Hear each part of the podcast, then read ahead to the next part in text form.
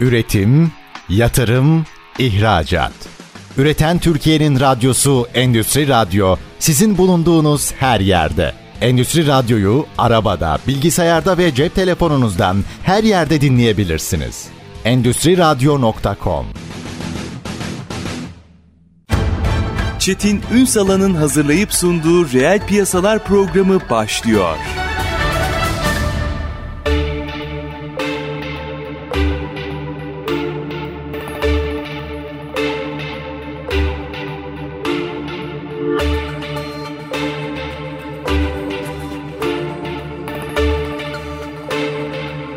Reel piyasalardan merhabalar. Türkiye'nin gerçek gündeminde birlikteyiz efendim. Son yılların belki de en çok konuşulan başlıklarından biri. Eskiden müteşebbisler vardı. Şimdi girişimciler var. Girişimcilik çok konuşuluyor. Elbette yeni ekonomik düzen içerisinde başta startuplar olmak üzere yepyeni girişimciler hayatımıza giriyor. Yeni girişimler hayatımıza giriyor. Aslında sektörler değişiyor, hizmet alanları değişiyor. Teknolojinin çok daha entegre olduğu bir alandayız. Ama bundan daha önemlisi, mesela bundan daha önceki dönüşümlerde baktığınızda çıkmış bir teknolojiyi rahatlıkla firmanıza adapte ederek işin içinden çıkabiliyordunuz. Şimdi işler biraz değişti. Zihniyetin de değişmesi gerekiyor. Bakış açısının değişmesi gerekiyor. İş yapış biçimlerinin değişmesi gerekiyor. Aslında bütün bunları kitabında da anlatan ikinci baskı ve bu arada Platin İş Kitapları Ödülleri finalisti bir ikinci baskı. Yeni düzende girişimcilik ve markalaşmayı da anlatan Girişim Savaşçısı kitabının yazarı da aynı zamanda konuğum. Kim bizlerle birlikte? Girişim Savaşçısı kurucusu Berke Sarpaş'ı bugün ağırlıyoruz.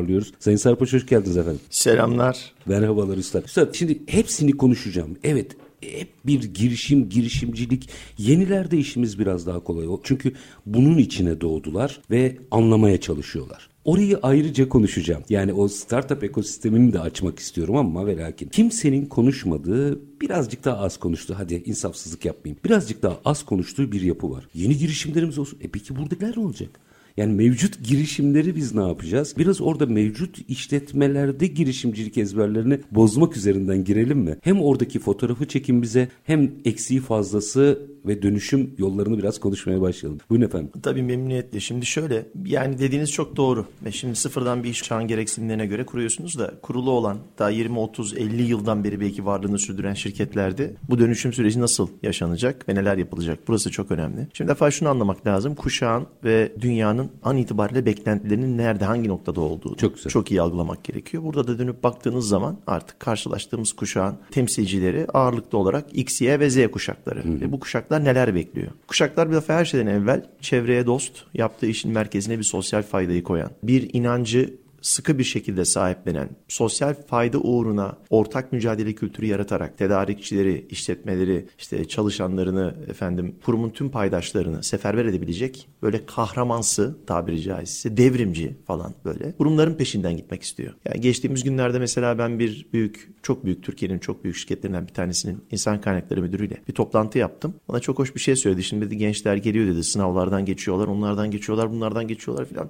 Mülakat aşamasından. Aynen. Dünya kadar şey. Ondan sonra dedi, tam dedi işte işe girecekler, kabul aşaması. Sona kalanların sorduğu şey yani. Diyorlarmış ki tamam da biz neden size çalışalım yani? Hani çok diyormuş güzel. Ki işte kardeşim bu kadar maaş sana, bu kadar işte sosyal imkan, özel sağlık sigortası, şu bu bir sürü bir şey. Genişte bir paket. Tamam diyor yani. Bunlarla anlaştık zaten. Bunlarla anlaştık yani. Bunlar tamam, bunları veriyorsunuz, çok güzel de. Ya ben neden çalışıyorum burada diyor. Aslında sormaya çalıştığı şey şu. Mesela ben burada... Dün böyle bir soru gelmezdi. Yok.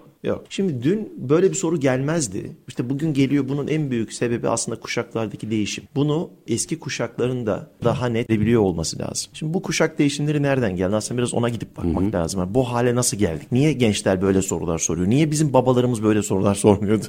Doğru. Onu anlamak lazım. Aslında sebebi şu. Şimdi bir silent generation var biliyorsunuz. Sessiz kuşak. Yani 2 dünya savaşı görmüş. Ne bileyim, hayatta kalmak başarıymış silent generation için. Sessiz kuşak için. 2 dünya savaşı atlattı. Milyonlarca insan ölmüş, milyonlarca sakat kalmış falan. Yani hayattaysan başarılısın zaten. Onların çocuklarına bakıyorsun, baby boomers ağırlıklı. Onlara da tembih ettikleri şey hayatta kal ve bir aile sahibi ol. Dolayısıyla baby boomers için de zaten adı üstünde, yani dünya nüfusunu arttırmak, çocuk yapmak bolca. Ne bileyim işte bir sigortalı işinin olması, bir işte eşinin olması. Güvenceli bir hayat.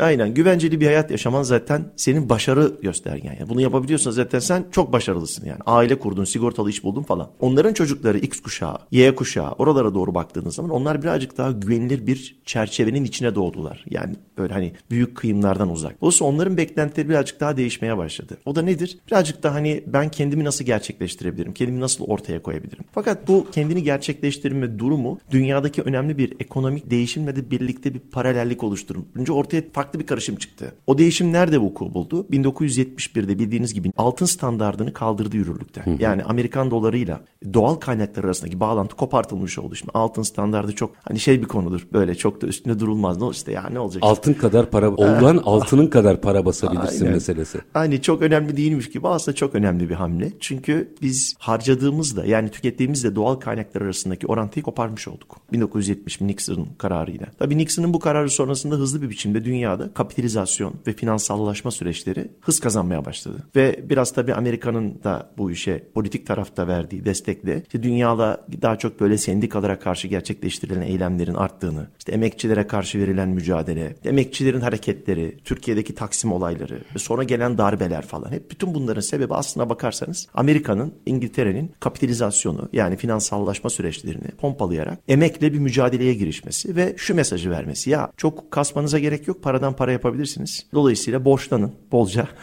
Çünkü kapitalizasyon borçla yürüyor. Borç yoksa kapital piyasa yürümez. Yani ki bunun şahikası 2000'li yıllarda yaşandı dünyada. Tabii 90'lı yıllarda zaten bir neoliberalizm akımı başlıyor bununla beraber. Hı hı. Yani bu bir paket. İçinden neler çıkıyor işte borca borç al, işte ne bileyim paralara takla attırarak para kazan, paradan para yap, emekten para yapma, paradan para yap. Efendim işte böyle özgür ol. Hani çok böyle hani kafana göre takıl. Neoliberalizm dediğimiz hani bugün de hala YouTube'da bir takım YouTuber'ların örnekleriyle karşılaşıyoruz ya işte ey dostum yapabilirsin. İşte, ver coşkuyu. Aynen hani sen bu videoyu dinlerken ben 10 bin dolar kazandım falan böyle hani bu tip aslında kafalar. Bu kafaların da 90'larda 80'lerde 90'larda ki Türkiye'de de birçok örneği var bunun yükseldiğini görüyoruz. Şimdi bununla birlikte tabii şöyle bir şey oldu. Kapitalizasyonun yaygınlaşması, kapitalizmin artmasıyla beraber şu meşhur görünmeyen eli var ya yani piyasanın kendi kendini düzenleyeceğine karşı olan inanç.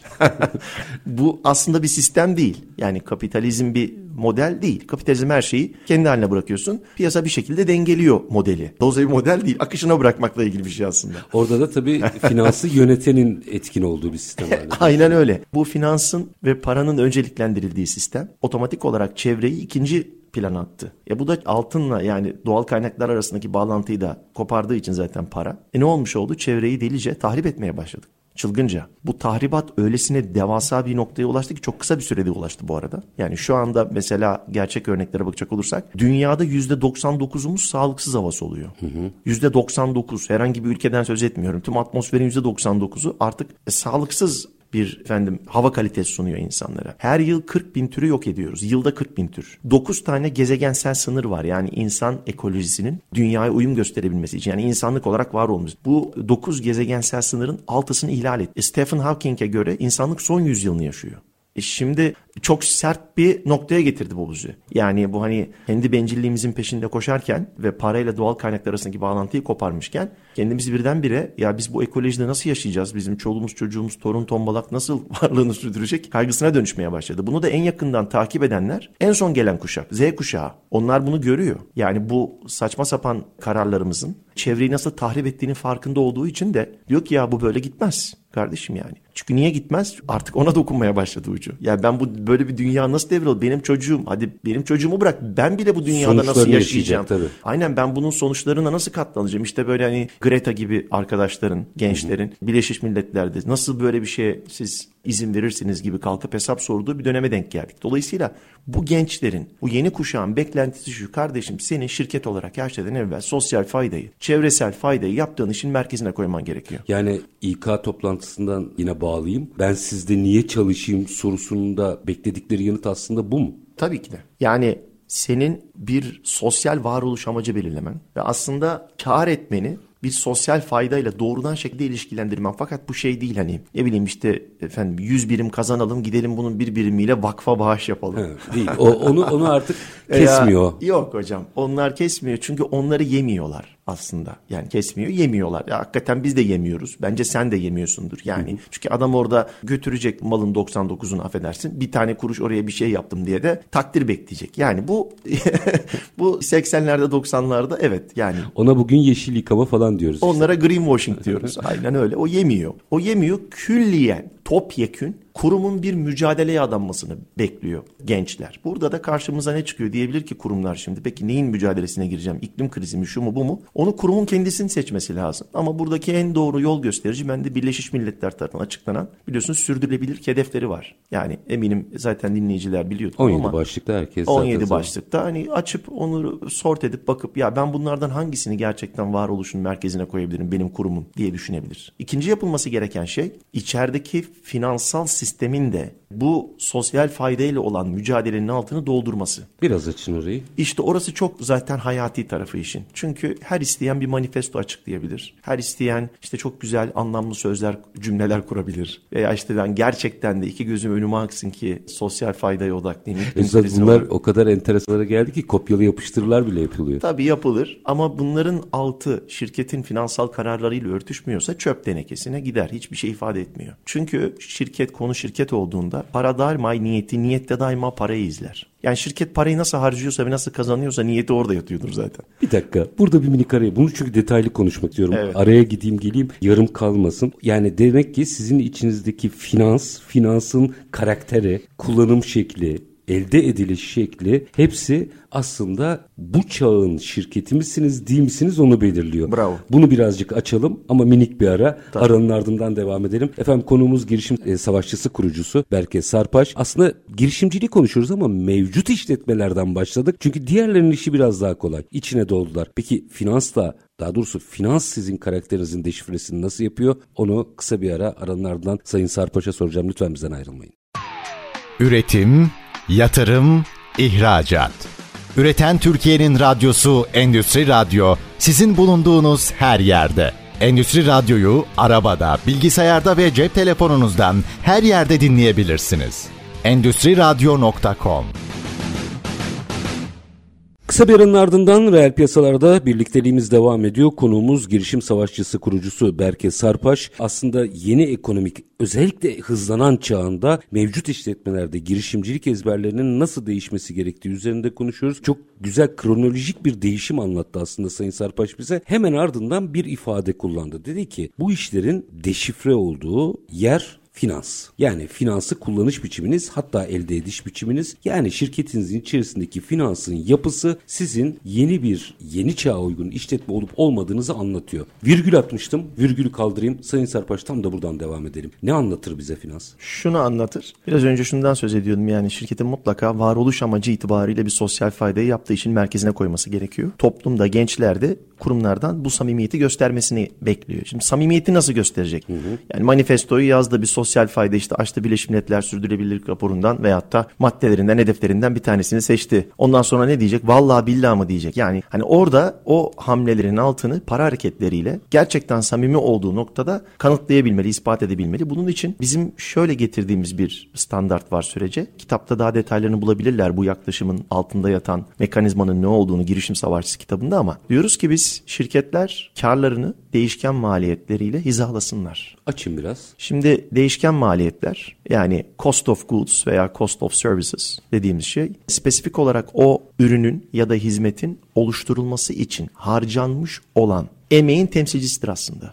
Yani bir şirket bir ürün ya da hizmet geliştirirken sadece o ürünü veya hizmeti geliştirmek için harcadığı tüm maliyet kalemlerinin topladığında ortaya değişken maliyeti çıkar. Dolayısıyla değişken maliyet bu açıdan bakıldığı zaman emeğin hem gerçek temsilcisidir. Çünkü dersin ki sen kurum olarak, kardeşim ben bu ürünü ya da hizmeti sana sunabilmek için bu kadar çok kalemi bir araya getirdim. Bu kadar çok maliyet kalemini bir araya getirmek suretiyle de işte bu ürünü imal ettim. Yani gerçek maliyetten bahsediyoruz. Gerçek maliyet, yani kuru maliyet. Sen eğer bu ürünü ya da hizmeti almasaydın benim kurumum böyle bir maliyet yaratmayacak. Yani ben bunları harcamayacaktım. Sırf sen al diye harcadım. Dolayısıyla buna değişken maliyet diyoruz. Ama mesela bir de fix maliyetler var. Orada öyle bir şey yok. Fix maliyet, sen hiç satış yapmasan bile oturduğun yerde şirketin yaktığı para. O değil, ama bir tane bile ürün ürettiğin andan itibaren işçinle, yönetiminle, işte şirketin bütün öz kaynaklarıyla ortaya koyduğun emeğin temsilcisi değişken maliyetler. Çünkü o ürünü üretmek için o paraları harcamışsın. Biz de diyoruz ki sen o zaman değişken maliyet oranında kar ederek başla işe. Ne demek bu aslında? Bu şu mesajı vermek demek. Felsefi anlamda da altyapı itibariyle. Kardeşim demek müşteriye. Ben sana verdiğim, şirketçe verdiğim kümülatif emek karşılığı kadar bir kar ediyorum. Yani ben sana verdiğim emeğin karşılığını istiyorum. Ben bir birim emek veriyorsam bir birim kar rica ediyorum senden, bu kadar. 2 birim istemiyorum veya yarım birim de istemiyorum. Bunun hak ederi birebir, yani verdiğim değişken maliyetin karşılığı oranında kar. Bu aslına bakarsan herkese ve tüm kamuya şunu söylemek demek. Kardeşim ben gerçekten şirket olarak verdiğim değişken maliyet kapsamındaki emek oranında bir kar istiyorum ki bu karla da aslında fahişkar etmiyorum. Yani bu başka bir deyişle sosyal faydaya odaklanıyorum, manifesto yazdım falan, ama amacım bunlarla sizi tırnak içinde gaza getirip hani mümkün olduğu kadarıyla çok parayı cebinizden almak değil. Aslına bakarsan ben değişken maliyet oranında kar ederek hakkım olanı almaya çalışıyorum. Bu karı da etmek zorundayım. Çünkü şirketin amaç ve ilke edindiği o sosyal faydaya hizmet edebilmesi için kar etmesi lazım. Artık sabit maliyetlerin karşılanması gerekiyor. Tabii sabit maliyetleri de gene bütün ürünlerin üzerine yapacaklar, yani bölüştürecekler, ama karı fix maliyetten değil değişken maliyetten edinerek müşteriye ve herkese şu mesajı verecekler. Ben size verdiğim emeğin karşılığını ve karşılığı oranında sizden bir karı talep ediyorum. Bu karı da sadece şirketin yatırımı için harcayacaklar. Yani kar payı dağıtımı, temettü dağıtımı. Bakın bunlar artık çağın beklentilerini karşılayan hareketler değil. Neden şirket bir manifesto ve sosyal faydaya odaklandığı ifadesiyle kalkıp da efendim değişken maliyet kadar kar etsin de sonra bu karı şirketlerin yöneticilerine veyahut da patronlarına paye etsin, iş ortaklarına paye etsin? Yani amacımız onların konfor alanlarını mı genişletmek, yoksa gerçekten de şirketin esas aldığı sosyal faydaya odaklanarak yatırımlarını arttırmasını mı sağlamak? O her zaman ikincisi olmalı. Onun için temettü dağıtımı doğru değil. Bir diğer nokta, şirketin çalışanlarına da anlamlı bir açıklıkta maaş ödemesi. Yani bundan şunu kastediyorum. Mesela şu anda bir takım endüstri raporları Türkiye'de, şöyle söyleyeyim, yani üst düzey yöneticilerin işe yeni girenlerin yaklaşık 30-35 katını aldığı ile ilgili gerçekler ortaya koyuyor ki dünyada uluslararası kuruluşlarda bu farklar 120-130 kata kadar artıyor. Yani üst düzey yönetici işe yeni girenin yaklaşık 100-120 katı fazla para alıyor. CEO düzeyinden bahsediyorsun. Evet, ama bu hoş bir şey değil. Çünkü siz böyle bir ortamda şirketin içerisinde çalışanlar arasında bir ortak mücadele kültürü yaratamazsınız. Yani işe yeni giren birisine siz manifesto, işte sosyal fayda falan da deseniz, o kafasını kaldırıp bakıp da yöneticinin kendisinin aslında 100 kat fazla para aldığını görürse otomatik olarak o paraya odaklanacaktır. Dolayısıyla o parayı ben de almak istiyorum diyecektir. Yani zengin olmanın özendirildiği, delice primlerle insanların hani böyle paraya odaklandırıldığı bir ortamda hiç kimseyi manifestoya veya sosyal faydaya odaklayamazsınız. Bu da otomatik olarak o şirketin mindset'ini, kafa yapısını doğrudan işte ben maksimum parayı nasıl alırıma doğru götürmesine yol açacak. Bu da otomatik olarak başladığımız noktaya geri dönüyoruz zaten. Doğru. Aslında o sosyal faydaya odaklanılmıyor. Ve o 2., 3. hatta 5. plana atılıyor. Kimsenin çok da önemsemediği, umursamadığı, web sitelerini süsleyen, işte böyle ağızları dolduran falan bir lafa dönüşmeye başlıyor. Onun için buradaki makas açıklığı, yani şöyle söyleyeyim, ortalama olarak 5 ila 7 katı aşmamalı. Yani üst düzey yönetici, ki burada patrondan da söz ediyorum, şirketin kurucusundan, bilhassa patrondan söz ediyorum. Zaten o hani lead by example derler ya, örnek olarak yönet, liderlik yap.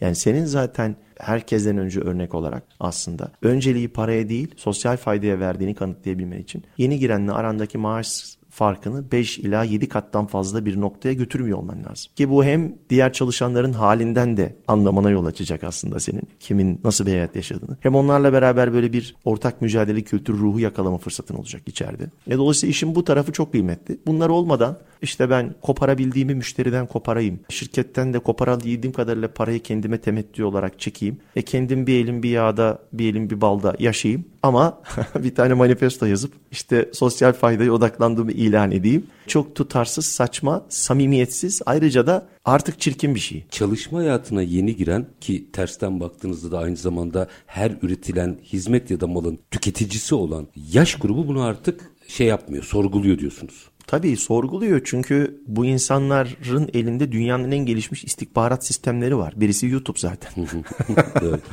Yani sen çok sosyal faydayım benim, çok şahaneyim, çok süperim diyorsun. Sokağa çıkıp bir şey yapıyorsun, seni video çekip YouTube'a atıyorlar, bitti. Yani 2 saniyede deşifre oldun ya. WikiLeaks denilen şeyle devlet başkanlarının yazışmaları deşifre oluyor bugün. Tabii. Kimden neyi nasıl saklayacaksınız yani? Hele hele gençlerden hiçbir şey saklamak mümkün değil. Dolayısıyla hiç boşuna hani o yollara gitmeyelim. Dolayısıyla artık çok şeffaf ve açık bir düzen içerisindeyiz. Samimiyetle gerçekten neyin peşinde olduğumuzu deklare etmeden ve bunun altını finansal hamlelerimizle doldurmadan gerçek bir şeyler sunamayız insanlara. Ve müşteriler de bizi tercih etmezler. Çünkü aslında böyle bir modelde, yani sen çalışanlara adil bir maaş skalasıyla kendinin de içerisinde olduğun bir fotoğrafta bir dünya sunduğunda, ne bileyim, insanlara zengin olmayı veya yüksek ve delice primlerle paraya odaklanmayı önceliklendirmediğin bir ortamda ve değişken maliyetin oranında kâr ederek aslında müşteriye de ya ben şirket olarak verdiğim emeğin karşılığını talep ediyorum, bunu da yatırıma harcıyorum, gördüğün gibi temettü falan dağıtmıyorum, İşi büyütmeye çalışıyorum ki daha büyük bir sosyal fayda yaratabileyim, özümde sahiplendiğim manifestoma yatırım yapacak param olsun demeni bekliyor. Şu anlattığınız şey, bir ticaret sanayi odası başkanına da söylemiştim ama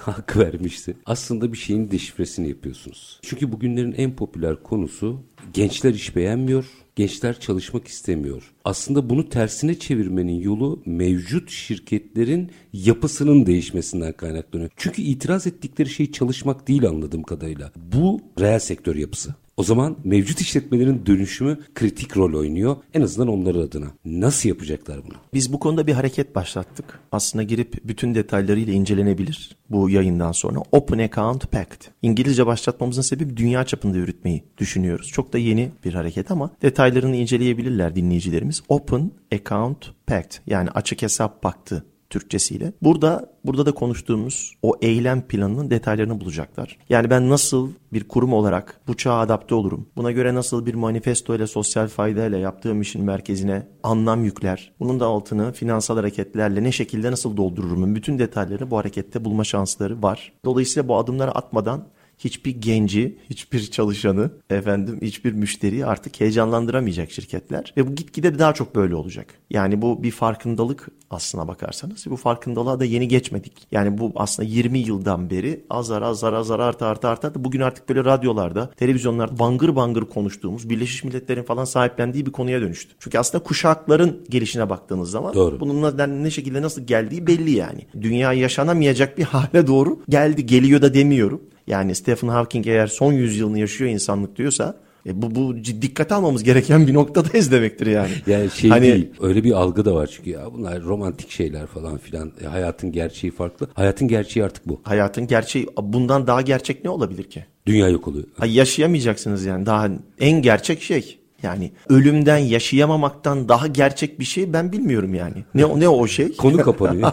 Yani Cem Yılmaz. Yarın çek var ya, ben öldüm bana ne? Ya aynen öyle yani, hani muhtasar var ama evet yani ben yokum hani. Dolayısıyla böyle delice saçma sapan kararlar veriyoruz. Yani bu kararlar hepimizi çukura sürüklüyor. Gençler de bunu görüyor. Bu arada şöyle de ben konuşayım. Hani bunun adı romantizmse ve hani ya işte romantik işler bunlar, tamam okey, o taraftan, o kanaldan konuşayım. Daha kabaca söyleyeyim. Bizi dinleyen kurumlar mal ya da hizmet satmak istiyorlarsa yeni kuşağı ikna etmek için bunları yapmak zorundalar o zaman. Ben o zaman oradan geleyim. Yani en oportunist en fırsatçı baksan da yani ben kardeşim gerçek bana bu. Ne ben gene de paraları 30'a kat tamam ama yani onu da yapmak istiyorsan tırnak içinde senin gene Z kuşağını, Y kuşağını ve tabii X'i, yani şu son 3 kuşağı özellikle ikna etmen gerekiyor. Nasıl ikna edeceksin? İşte onlar bunlara bakıyor. Bunlar sende yoksa iş yürümüyor yani, anlatabiliyor muyum? Bu kadar basit. Dolayısıyla hani kâr etmek istediğin noktada da gene bunlara değil. Çünkü mal ürün satamayacaksın. Tabii, yani ticari olarak orada da vali olamayacaksın zaten. Bu kadar basit. Ya peki şimdi girip forumda detaylı herkes baksın ama biz şimdi radyodan en azından ipuçlarını verelim. Nereden başlamaları gerekiyor? Çok geleneksel, orta büyüklükte bir aile işletmesi düşün. Evet. Ve artık bugüne kadar da düzgün işler yapmış. Ama sistem değişiyor. Hatta bu konuda duyarlılıkları da yok. Evet. Bakın en dibe vuruyorum. Ama işte piyasa bunu gerektiriyor artık ve dönüşmeleri gerekiyor. Nereden başlamaları gerekiyor? Şimdi bir defa tabii zor bir profil çizdiniz. Çünkü aile işletmelerinde... En zorunu söyledim. Aynen, en zoru. Aile işletmelerinde hareket etmek de... Holding'de bunu yapmak kolay. Holding'de de zor. Hayır, yani şöyle yani çok ortaklı... Yolculuğa çıkmak kolay. Öyle çok değil. Ortaklı her yapıda zor. Onu kabul ediyorum. Çok ortaklı. Çünkü bir sürü karar verici var. Hepsiyle ayrı ayrı oturacaksın, konuşacaksın. Bir de bunlar ailense. Hani annem, ama baban... Ama bizde holdingler bile aile işletmesi olduğu için. Aynen öyle. Yani iş gitgide zorlaşıyor. Ama yine de mücadelesini vermemiz gereken şey şu. Bir defa şirketin üst yönetiminin, yani patronlarının, asıl sahiplerinin bir araya gelerek bir sosyal faydada mutabakat sağlaması lazım. Burada da Birleşmiş Milletler'in sürdürülebilirlik hedefleriyle başlanabilir. Ya biz hangi maddeye öncelik edinelim? Bu şirketi nereye adayalım? Çalışanlarla çeşitli workshoplar falan yürütülür ama yani aslında bu işin en doğrusu şirket sıfırdan kurulurken kurucunun bu hayat amacından ve kendi kişilik özelliklerinden ve hayata bakış açısından, kişisel felsefesinden, kişisel menkıbesinden falan bir şeyler yakalayıp oradan yola sıfırdan çıkarken o sosyal faydayla hayat amacını ilişkilendirmek suretiyle bir manifesto yazması. Yani karar vericinin aslında kendi kültürüne adapte etmesiyle öyle, tabii, başlıyor. Tabii. Yani bunun da bu arada kurumsallaşmak ve kurumsallaşmamakla hiçbir alakası yoktur. Tabii. Yani devlet de kurulsa, şirket de kurulsa bunun kurucusu bir tanedir. Aslında bir tane kurucu anası ya da babası var. Vardır, o onun kişilik özelliklerini alır otomatik olarak. Dolayısıyla mesela Benjamin Franklin, Amerika'nın kurucusu, mesela Benjamin Franklin girişimciydi. Paratoneri icat etti. Çift odaklı gözlüğü buldu. Soba mucidi aynı zamanda. Gulf Stream haritaları çizdi falan. Sosyal girişimci ama bir yandan da aslında işte kütüphaneyi kurdu, itfaiye kurdu, şunu bunu filan kurdu. Şimdi mesela bu adam girişimciliğini vermiş Amerika'ya. Girişimci bakış açısını. Aynı zamanda filozof. Bilginin bugün üretildiği yer ağırlıklı Amerika. Aynı zamanda bu adam muzip bir adam. Şakacı bir adam. İğneleyici böyle şakaları var. Yani Amerikalı'nın karakterinde Amerikan çıkar. Esprisinde vardır ya. Yani Amerikan esprisi. İşte aslında o Benjamin Franklin'in yaşam tarzının içindeki bir şey. Ya bunun gibi Amerika Birleşik Devletleri'nin kendi kültürünü Benjamin Franklin'in zihin haritasından aldığı birçok örnek var. Ya Türkiye Cumhuriyeti değil mi? Atatürk yani. Atatürk'ün zihin haritasının aslında bir ürünü. Birçok yerde onun kişiliğiyle ilgili farklı anekdotlarla karşılaşıyor. İkisi de kurumsal yapı bunların. Bir koca devletler, kurumsal örgütler. Dön şirketi aynı şey. Ama aynı şey. Ne fark eder ki? Yani burada ister bir şirket, ister bir holding, ister bir devlet. Bunların hepsi neticede birer tüzel yapı. Yani bir kurumsal sistematik. Bunların hepsinin netice itibariyle nitelikli olanları, güçlü olanlarına baktığınızda işte devletler gibi ayakta duranlara bak. Hepsi dönüyor bir tane kişiden, bir kurucudan ilham alıyor ve onun zihin haritasını kendi gerçeği haline dönüştürüyor. Onun için burada da şirketlerin, sıfırdan iş kuranların yapması gereken öncelikle dönüp kendine bakıp ya ben nasıl bir insanım? Hayat amacım, yaşam felsefem falan nedir? Bunlar üzerinden ben nasıl bir sosyal faydayı sahiplenirsem samimi durur. Çünkü bu süpermarketten seçilen bir şey değil. Yani sosyal fayda ver abi, oradan bize şey sar, iklim krizi ver, yanına şey koyalım hocam biraz bunun. Zorlasanız böyle, oraya dönecek ama. Pötbörü yapalım, hani böyle bir şey değil bu. Hani bu senin hani aslına bakarsan. Sen kimsin sorusuna verdiğin cevabı, yanıtla alakalı. Zaten aslına bakarsan bu seni seçmiş mesela. Ben sosyal adalet tarafında çok hassas biriyim mesela. Neden öyleyim? Ne bileyim, ben bilmiyorum neden öyleyim. Öyleyim işte. Yani, ama bir şirket kuruyorsam bunun üzerine kurgulamak durumundayım. Zaten öyle yaptım işte. Girişim Savaşçısı da evet, sosyal girişimci yetiştiriyor. Doğru. Bu işi yapmayı da, bu amacı da ben seçmedim. O beni çocukken seçmiş. Yani büyürken yaşadığım bir takım olaylar beni böyle bir insan yapmış. Sonunda da benim bu konuya kafayı takmama yol açmış. Yani aslında bütün motivasyonlar insanların veya kurucuların kendinde gizli. Tabii kesinlikle. Dolayısıyla kurucuların da, yani artık kurulmuş olan bir şirketten söz ettiğimizde de bir araya gelip, hatta aile şirketlerinde belki bu açıdan şöyle bir avantaj olabilir. Aile ya bu. Hı. Ortak değerler var. Aynen. Çocukken neler yaşandı? Nasıl bir ortam ve iklimde bu aile şekillendi? Bu ailenin özünde herkesin içselleştirdiği yaşantılar, felsefeler, değerler, kavramlar nelerdi? Biraz bunları oturup konuşmak gerekiyor. Yani kulağa şey gibi, pardon böldüm sizi, böyle biraz kişisel gelişim şeysi gibi geliyor. Öyle değil aslında. Çünkü o atmosfer, o ruh neyse ailenin temasındaki. Sirayet ediyor değil mi? O sirayet ediyor. O ruhun oturulup kurucularla konuşulması lazım ve bu kesinlikle hani çalışanlarla alınabilecek bir karar değil. Yani buradan da bütün çalışanlardan özür diliyorum. Olabilecek bir şey değil. Onlar da isterlerse kendi işlerini kurabilirler bu mindsetle ama yani bir şirketin böyle amacı hep beraber workshop yapıp herkes bir kelime söylesin efendim. Siz nasıl arzu eder? Ben de böyle arzu ederim. Herkesin söylediği kelimelerin bir araya gelerek ortaya çıkmasıyla oluşmuyor. Ona çorba deniyor. Çorba deniyor ve oradan hiçbir şey çıkmaz. Karaktersiz bir şey çıkar. Kişiliksiz, karaktersiz. Saçma sapan sapan bir şey çıkar. Bir kişinin zihin haritasından çıkar. O kişinin ruhunu üflemesi gibidir tabiri caizse, hani öyle bir metafor kurayım. Bunun içinde yöneticilerin, patronların oturup ya biz en temelde nasıl bir felsefeye sahibiz, nasıl bakıyoruz hayata hakikaten insan olarak ve bunu bir sosyal faydayla ilişkilendirmesi lazım. İlk adım bu olmalı. Bunun metodolojilerinde de dikkat edilmesi gereken ne, onu da biraz soracağım. Minik bir araya gideceğim ama şu çok önemli bir ezber bozmaydı. Bir araya gelin yönetim kurulu olarak ama işi değil, ailenizi konuşun. Aynen. Kültürü ortaya çıkarın, iş onun üzerine kurgulanacak. Aynen. Nefisti bu. Minik bir ara. Aranın ardından belki bunun doğru yanlış metotlarını da biraz açarız. Efendim, Girişim Savaşçısı kurucusu Berke Sarpaş'la birlikteyiz. Kısa bir ara, lütfen bizden ayrılmayın. Üretim, yatırım, ihracat. Üreten Türkiye'nin radyosu Endüstri Radyo sizin bulunduğunuz her yerde. Endüstri Radyo'yu arabada, bilgisayarda ve cep telefonunuzdan her yerde dinleyebilirsiniz. EndüstriRadyo.com. Reel piyasalarda birlikteliğimiz devam ediyor efendim. Yeni ekonominin hızlandığı çağda mevcut işletmelerde girişimcilik ezberleri nasıl değişmeli, bunu konuşuyoruz. Girişim Savaşçısı kurucusu Berke Sarpaş bizlerle birlikte. Araya gitmeden önce nefis, hani nereden başlayalım meselesine geldiğimizde dediniz ki işin kurucuları, ki aile daha avantajlıdır dediniz. Çünkü o ailenin bir yaşanmışlığı vardır. Hep şu yanılgıyla karşı karşıya kalıyoruz. Şimdi burada bir ezber bozdunuz çünkü. Bir araya gelin ve işi nasıl dönüştürürüz bunu konuşun. Siz diyorsunuz ki bir dakika, ilk önce kendinizi bir tanıyın. Çünkü işin nasıl dönüşeceği kendinizi tespit etmenizin ardından gelecek. Orada da dengeler var tabii. O dengeyi ve adalet ortamını nasıl sağlayacaklar? Biraz yol da gösterelim orada. Yani tabii o tarafı çok zor. Onu kabul etmek gerekiyor. Zor aile içi ilişkiler. Bir de bu yaşanmışlıklardan herkes mutlu, mutsuz. Tabii bir sürü şey var. Yani bin türlü şey var şimdi. Yani hatırlanmak isteyen olaylar var, hatırlanmak istemeyen olaylar var. Yani elti kavgaları var Anadolu'da. Var oğlu var şimdi yani tabii zor. Bir şey diyemiyorum. Ona artık her şirket kendi içinde bir yol yöntem bulacak herhalde. Ama bu yol yöntemi bulamazsa var olamayacak. Yani bu kadar net aslına bakarsanız. Çünkü bu sadece konunun sosyal faydayı nasıl sahiplenirizin ötesinde başka bir noktaya daha dokunuyor. O da UVP dediğimiz Unique Value Proposition. Yani şirketin benzersiz bir değer teklif etmesi lazım. Yani tamam sen çok güzel hani değişken maliyet durumunda kar ederek benden fahiş kar etmediğini bana ispat ediyorsun. Okey. Efendim işte çalışanlar arasında dengeli bir maaş dağılımı var. Ve hani kimse zengin olmuyor fakat kimse de sürünmüyor. Okey tamam. Yani sen de yönetici olarak tabiri caizse malı götürmüyorsun. Hani okey tamam, bunlara da inandım ama benim gene de bunlara bakıp bu gerekçelerden ötürü senin ürününü alacağım diyemem. Senin ürünün her halükarda bunların da dışında bana gerçekten sıkı bir fayda sunuyor olması lazım. Burada da o sıkı faydanın adı UVP, benzersiz değer teklifi. Hiçbir yerde olmayan, bir tek sende olan özel bir ürün geliştirmen lazım. Farklı nasıl, nesin? Farklı nesin? İşte bu, burada da farkı belirleyen şey çok net yorum farkıdır.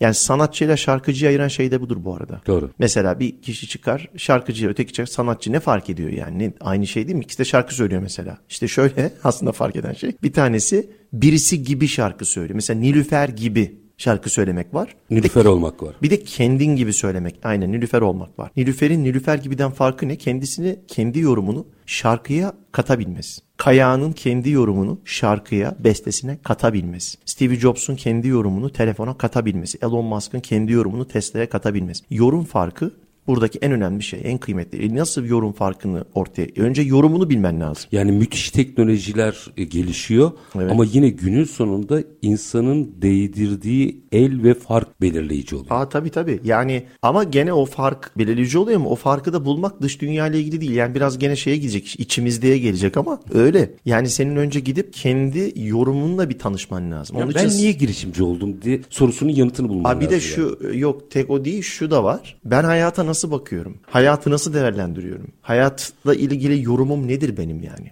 Bunu keşfetmek gerekiyor. İşte sanatçılar bunu çok iyi yapan, kendini çok iyi tahlil edebilen ve bu tahlilin sonuçlarını da yaptığı işe adapte etmeyi başarmış insanlar. O zaten iyi bir şey o yaptığında sen, reaksiyon alıyor, almıyor. Tabii. Aynı şey bir firma içinde geçerli. Aynı şey işte, telefon geliştiriyor adam kendi yorumuyla. Adam diyor ki mesela Steve Jobs'a bak, o da kurucusu malum. Markalara girmeyelim.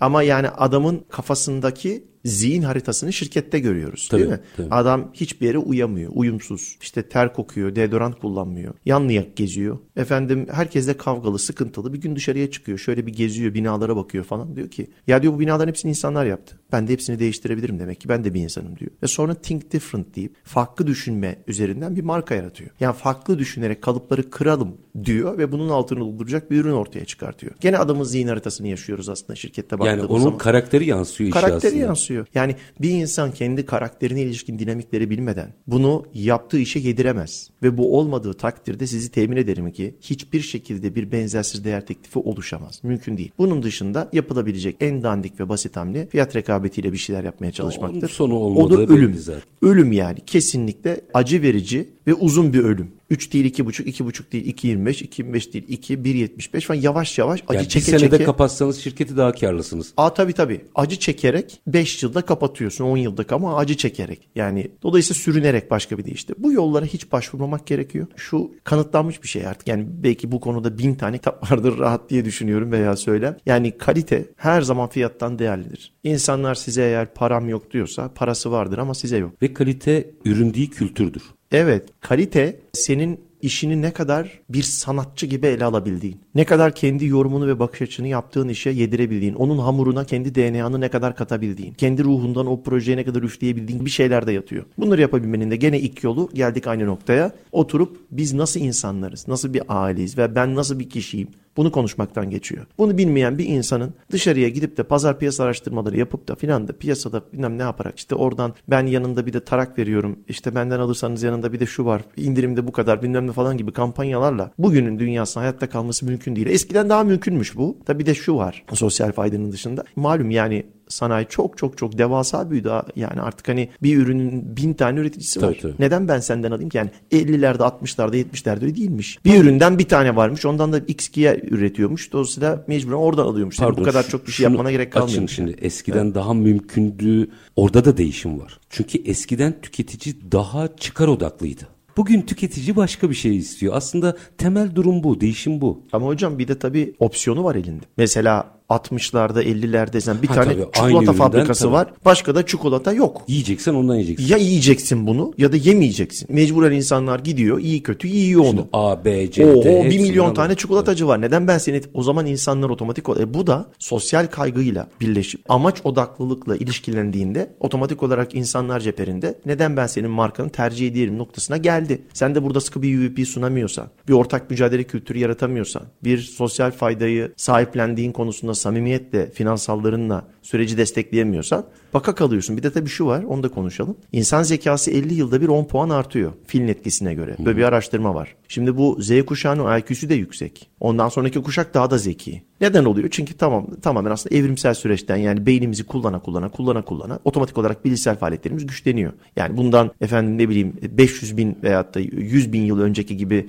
ağaçlara tırmanmakta, çakmakta, yontmakta iyi değiliz ama belki oralarda çok geriledik. Gerek yok onu yapamayız. Ağaca çıksak düşeriz belki. Z kuşağı örneğin bizim çocukluğumuzda ağaçlara falan tırmanırdık ya işte erik bilmem ne falan top. Şimdi Z kuşağı belki düşer kafasını yarar ama aynı Z kuşağı senden benden daha zeki. Niye? Genetik olarak bilincini kullana insanlık zeki, daha zeki. Zeki neresi zeki? Prefrontal korteks, alın lobu. Anlamsallık yani. Yani artık Z kuşağı baby boomers'tan daha zeki olduğu için daha anlam arayışı yüksek. Çünkü prefrontal korteksi daha iyi çalışıyor. Ve baktığı olaylarda derinlik arıyor. Çünkü böyle bir bilişsel kabiliyeti var. Eski kuşaklarda daha az, şimdikinde çok daha fazla olan. O kadar aslında fizyolojik bir sebebi var. Yani anlaşamamaların sebebi de bu. Birisi diyor ki anlam, mana, işte derinlik, amaç bilmem ne. Öteki diyor ki ya bu ne gerek var ya işte sen diyor paranı al, işine bak diyor kardeşim diyor. Anlaşamıyorlar çünkü aslında beyin kapasiteleri bile farklı. O maalesef. Zaman da iş beğenmiyor oluyor işte. O zaman da iş beğenmiyorlar ki iş beğendirmek çok kolay Z kuşağına. Çok basit. Hatta Z kuşağının şöyle bir avantajı var. Eğer siz gerçekten samimi davranırsanız, finansallarınızı açar gösterir, ikna ederseniz o mücadeleyi verdiğinizde sizle çeyrek maaşa çalışır. Ya bunun en net örneği Elon Musk.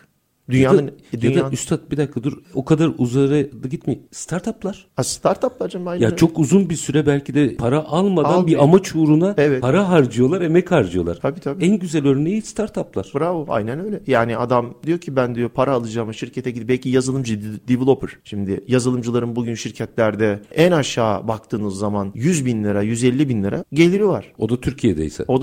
Yurt dışındaysa zaten belki 250, 300, 500 gidiyor. Hani internetten iş yapıyorsa yurt dışına. Hı-hı. Dolarla kazanıyor çünkü. Bu adam diyor ki ben diyor bu parayı almıyorum diyor. Ben diyor 5 bin liraya diyor. Hani bu startupta bunun diyor. Bir anlamı olmalı. Bunu anlamak gerekiyor. İşte bunu anlamayan şirketler Z kuşağını tırnak içinde salak olmakla suçluyor yani. İş beğenmiyor, salak, işte avare. Hiç öyle değil. Sen ona onun beklentisini sunamıyorsun. Sorun burada. Sun. Hani ondan sonra canını ye. O zaten o 24 saatle çalışır. Çünkü beklediği şey o adanma. Ama o samimiyeti sende görmeli. Yani bu nesil yemez yani. Hani yalan yemez. Çünkü çok açık bir toplumda yaşadı ve büyüdü. YouTube'da, WikiLeaks'te her şeyi okudu.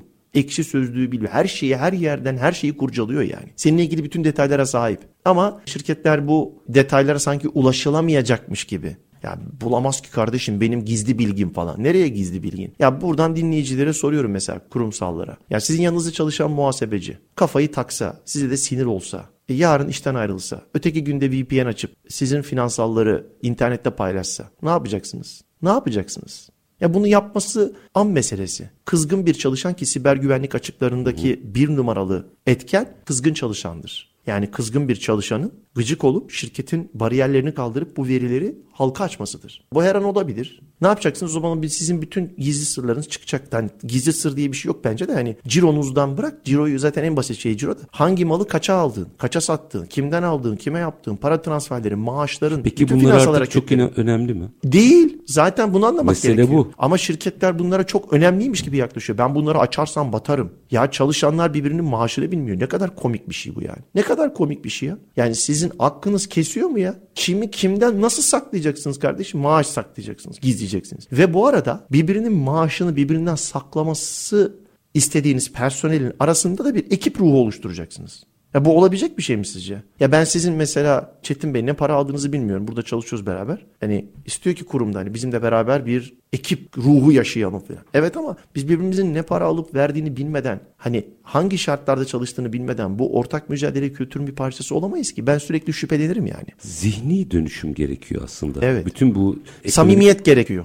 Ama samimiyetin kurumsalla karşılığı finansal harekettir. Para niyeti izler, niyette parayı. Dolayısıyla siz hani bunu undercover ederek kimseye bir şey söylemeyeceğim ama ben gene de gerçekten samimiymiş gibi görüneceğim falan. Bunu yeni nesilde, yeni düzende yemiyor. Çünkü çok açık her şey. Her şey dijitalde var zaten. Bu kadar net. Süren bitti ama bir dakikada şunu da almak istiyorum. Hı hı. Bir de şöyle bir yanılgı var. İşte tamam bunlara karar verdik. Ekonomide düşüp birdenbire değişelim. Bunun bir süreç ve yolculuk olduğunu, asıl olanın niyet olduğunu nasıl anlayacağız? Şimdi bütün tarihsel süreçlerde değişimler her zaman hibrit yaşanır. Ya hiçbir şey tık ona geçtik, sabah kalktık, gün yani. Öyle bir şey yok. Elektrikli araçların benzinlerin yerini alacağını artık herhalde yani. Herkesin fikir. Yani bu olmayacak diye mi? Değil, mümkün değil ya. Bu olacak. Ama hala var değil mi? Ama neden yani yarın akşam hepsi değişmiyor zıbam diye? Yani hepsini kaldıralım hop ötekini olmuyor. Çünkü kardeşim dur bakalım yani ben şimdi bu arabayı aldım, bunun kredisi var, ödüyorum, o bitecek, onu alacağım, satacağım, oradan gelecek, ötekine gelecek. Zaten daha şarj istasyonları yaygınlaşmadı. Onlar yaygınlaşacak, benzin istasyonları kalkacak. Süreç yani. Oho yani bir sürü bir şey olacak da günün sonunda bu gerçekleşecek. Dolayısıyla bu değişimler hiçbir şirkette bugünden yarına olmaz ama şirketlerin de bir stratejik planlaması olmalı. Bu arada bu esnafın bile dahil bir stratejik hedeflemesi olmalı. Yani ben hangi noktadayım? Yani burada şeyden söz etmiyorum ben. Dünya devi olmak olmamak meselesi de değil. Küçük bir şirket olabilirsin sen. Ama senin de bir hedeflemen vardır ya kardeşim. Yani 1 sene sonra, 5 sene sonra, 10 sene, 15 sene, 20 sene ne olacak yani bu? Hani nereye gidiyoruz? Ya tam dünya sürekli değişip duruyor da sen de o değişimlere göre planı revize etmekte özgürsün. Yap bir plan. Yarın gel. Tekrar bak ve tekrar bak. Biz mesela eğitim programımızda bir gelecek tasarımı yaptırıyoruz. 45 yıllık. Şimdi 45 yılı bırak 45 dakika sonra ne olacağı belli değil. Ama sen 45 yıllık bir program çıkararak ham haliyle onun üzerinde her gün oynaya ana rotada bir yerde ilerliyorsun. Bir iskelet oluşturuyorsun. Ha, dolayısıyla sen de ki buna kardeşim ben buna 3 yıl sonra geçeceğim. 3 yıl sonra geç, 2 sene ama bil ne zaman ne yapacağını, bunun için hangi adımları ne zaman atman gerektiğini. Yani dolayısıyla kurumların sözün özü bir sosyal faydayı sahiplenmesi, bunu yaparken de yönetim, daha doğrusu üst yönetim, patronlar grubu olarak bir araya gelerek, kendi yaşam felsefelerinden yola çıkarak kuruma bir ruh katması, bu ruhun ışığında bir UVP, benzersiz değer teklifi oluşturması ve bununla ilgili bir manifesto ilan etmesi. Ardından da bu manifesto insanlar kimler? Müşteriler, paydaşlar, partner kuruluşlar, tedarikçiler, çalışanlar. Bu yapabilmesi için içerideki finansal düzenlemeyi yapması. Bunun için de karını değişken maliyetiyle hizalayarak ben kurum olarak kümülatif verdiğim emeğin karşılığını sizden istiyorum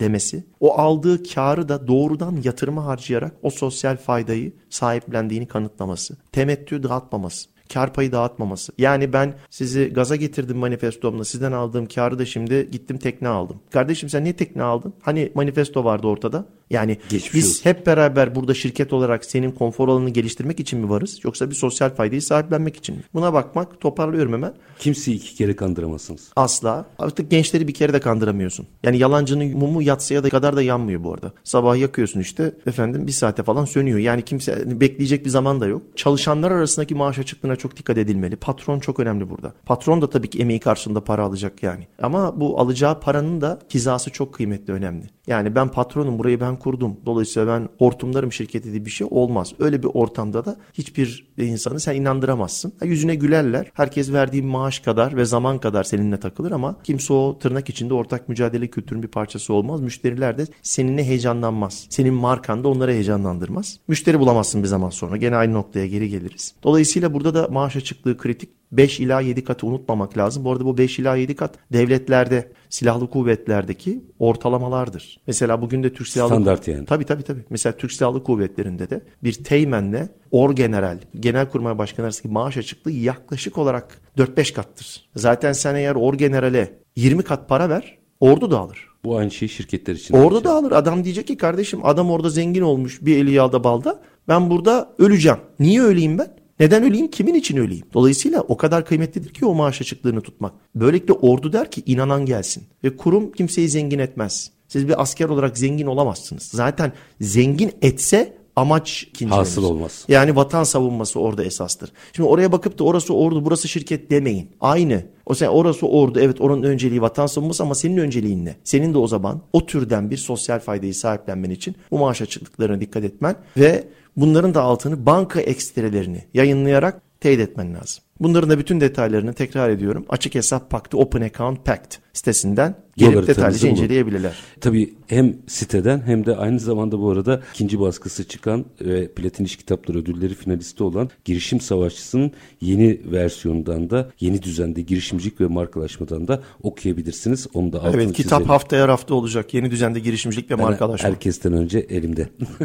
Efendim, Girişim Savaşçısı kurucusu Berke Sarpaş, çok teşekkür ediyorum. Çok mersi. Sağ olun. Sağ olun. Efendim, görüyorsunuz bugün aslında çok güzel ezberler bozdu Berke Sarpaş. Elbette bir dönüşüm yaşanıyor. Elbette bir farklılaşma yaşanıyor. Ama bunun anladık ki bugün bir tarihsel süreç içerisinde aslında bir yolculuktan bir farkı yok. Ve kimse elbette size o yolculukta eşlik edebilir. O yolculuğunuzu tarifleyebilir. Ama yolculuğu sizin kendi değerlerinizde ve bu değerlerinizi kamuoyuna anlatarak yapmanız gerekiyor. İkinci bir alternatif daha var. Gelecekte ekonomide yoksunuz demektir. Her zamanki gibi bitirelim. Şartlar ne olursa olsun paranızı ticarete, üretime yatırmaktan, işinizi layıkıyla yapmaktan ama en önemlisi vatandaş olup hakkınızı aramaktan vazgeçmeyin. Hoşçakalın efendim.